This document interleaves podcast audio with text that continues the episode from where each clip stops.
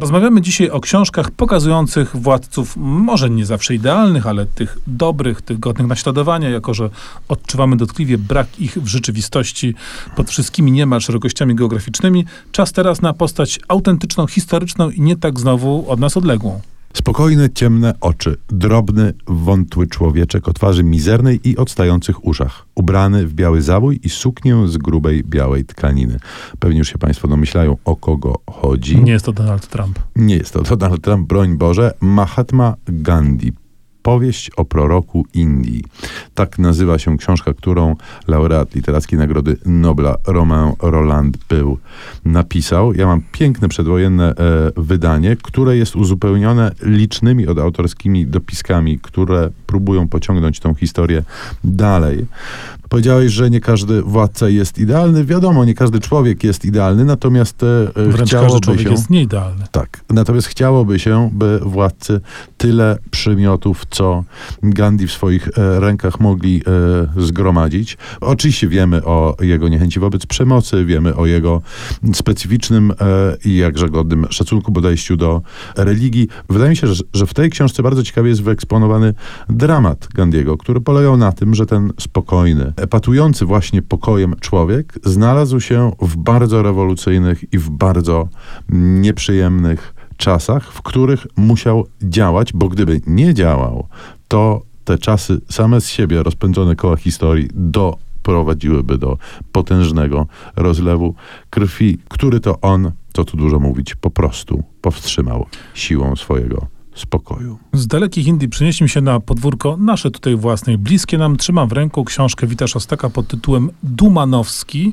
która przynajmniej dwa wydania e, w swojej historii miała. Wit Szostak, pisarz osobny, e, który swoim, swoją drogą pisarską idzie, tworzy tutaj taki obraz alternatywnej wizji XIX i początku XX wieku w Polsce właśnie e, wśród postaci Mickiewicz i Słowacki, którzy dożyli lat sędziwych i odstawili poezję, by zająć się innymi bardziej pragmatycznymi działaniami, ale na pierwszym planie jest właśnie on. Josafat Dumanowski, e, przywódca, wódz, wielki ojciec e, narodu, który zmarł dopiero po 120 latach e, życia który panował miłościwie nad naszą, taką bardziej krakowską Rzeczpospolitą. Jest to taka słodko-gorzka wizja, bo Dumanowski ucieleśnia nasze polskie marzenie o takim romantycznym, narodowym polskim wodzu, a zarazem jest trochę takim zaskorupiałym patriarchą, który trwa na swoim tronie i niemalże można by powiedzieć, że rządzi nieco dłużej e, niż żyje, więc jest to takie pewną ironią i pewną wieloznacznością podszyte, ale jakżeż mocno odzwierciedlają się w postaci Tymanowskiego nasze klasyczne polskie i nigdy niespełnione tęsknoty. A na koniec mamy autentyczną postać i teksty napisane przez tego lidera ruchu społecznego, tak trzeba by powiedzieć. Gerard Winstanley, Program Ustroju Wolności, czyli prawowita zwierzchność przywrócona z dodaniem innych pism mniejszych.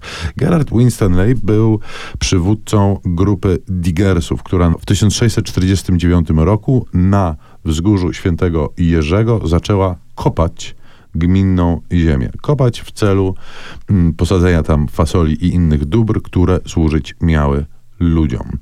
Ten ruch społeczny na początku składał się z 10 osób. Minus Gerard Winstanley, czyli 9 tak naprawdę. Plus 9 łopat. Tenże ruch się nigdy nie rozrósł jakoś specjalnie. Grupy diggersów w całej Anglii się e, pojawiły, natomiast Winstanley był ich rzecznikiem, tak to chyba trzeba powiedzieć, ale program ustroju wolności jest dojrzałą propozycją polityczną, co tu dużo mówić, komunizującą dość silnie, postulującą zniesienie własności prywatnej, w tym przede wszystkim własności prywatnej ziemi, która to ziemia, twierdził Winstanley, powinna być dostępna dla wszystkich. Czyli sugerujesz, że puentą naszych rozważań o władcach idealnych jest to, że najidealniej byłoby, gdyby władców nie było.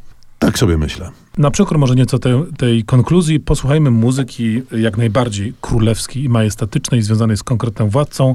Daniel Pemberton, jego kompozycja z filmu Król Artur, legenda miecza.